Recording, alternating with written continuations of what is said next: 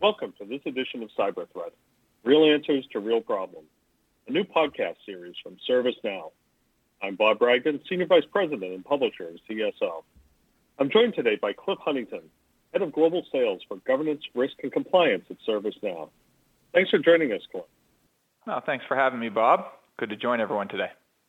Today we're talking about cybercrime, and in particular, exploring the findings of a new global survey of nearly 3,000 cybersecurity professionals by Ponemon and ServiceNow. In the past two years, 48% of companies have experienced a data breach, and the severity and volume of cyber attacks continues to increase. Given this high and potentially growing breach rate, we want to know how high-performing security teams prevent breaches and what other teams can do to emulate their success. Patching enterprise software is a vastly more complex and a growing risk for companies of almost every size and type. Simply put, unpatched business systems are a goldmine for hackers seeking to steal data or to hold it hostage.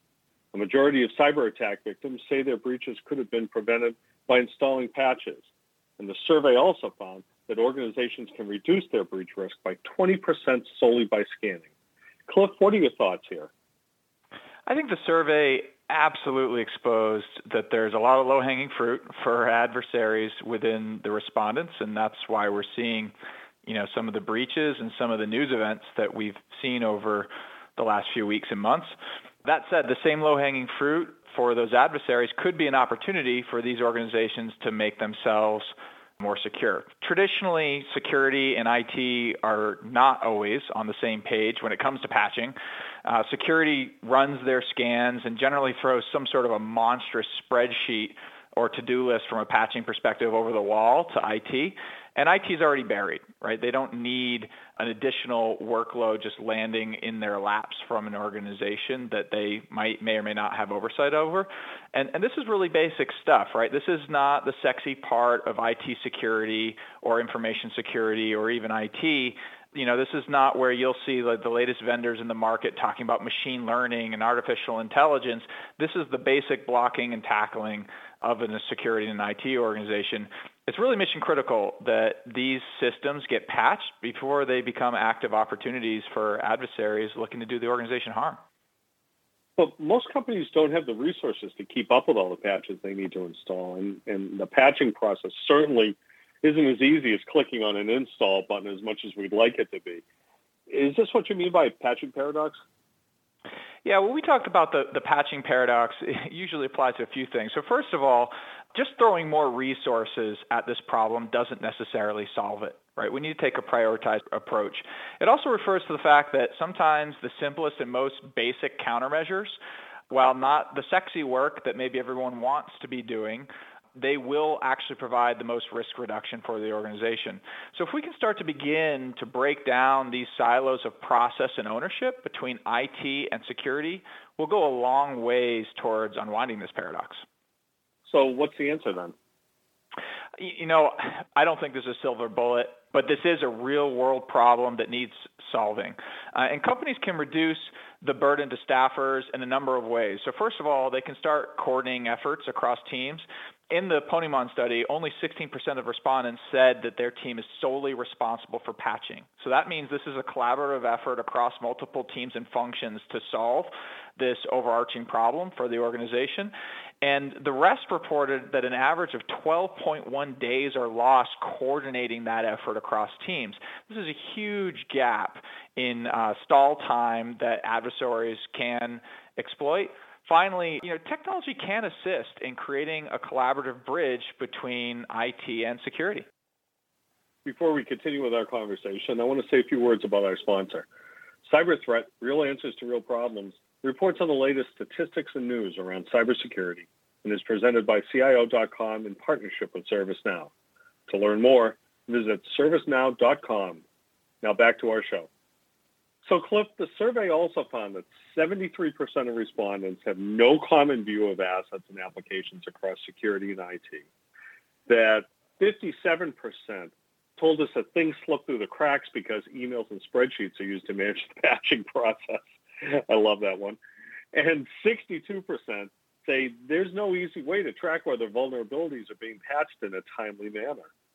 And, and it's not just about working slowly. 65% of respondents also said they find it difficult to prioritize what needs to be patched first. Again, this is a symptom of manual processes and disconnected systems. You know, having no visibility into which systems are important and which applications or business services that they support, that's a real problem because business context is king in prioritizing response. So then again, I have to ask, what's the answer here? Well, we really think that automation offers a path forward, right? If we can get repeatable in our vulnerability response processes, we can increase accuracy, and that'll reduce risk and eliminate rework for both IT and security. Uh, workflow and process automation adds to this by driving significant efficiencies, accelerating patching times, and reducing staffing requirements. IT and security need to be reading from the same sheet of paper when it comes to the environment as well. There needs to be a single source of truth on what an asset is and what it supports within the organization. It's really important to take a prioritized view of the environment informed by business context and risk. So we have time for one last question. What are the key takeaways and learnings for IT and security pros here? I think there's a huge opportunity for us to start building the bridge between IT and security, help these teams become more collaborative.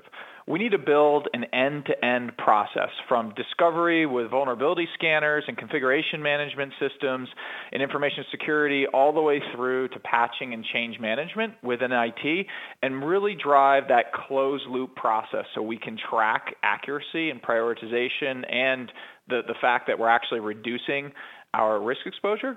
You know, technology solutions can absolutely help with the collaboration, the automation, the prioritization, and the workflow that will allow these processes to be successful.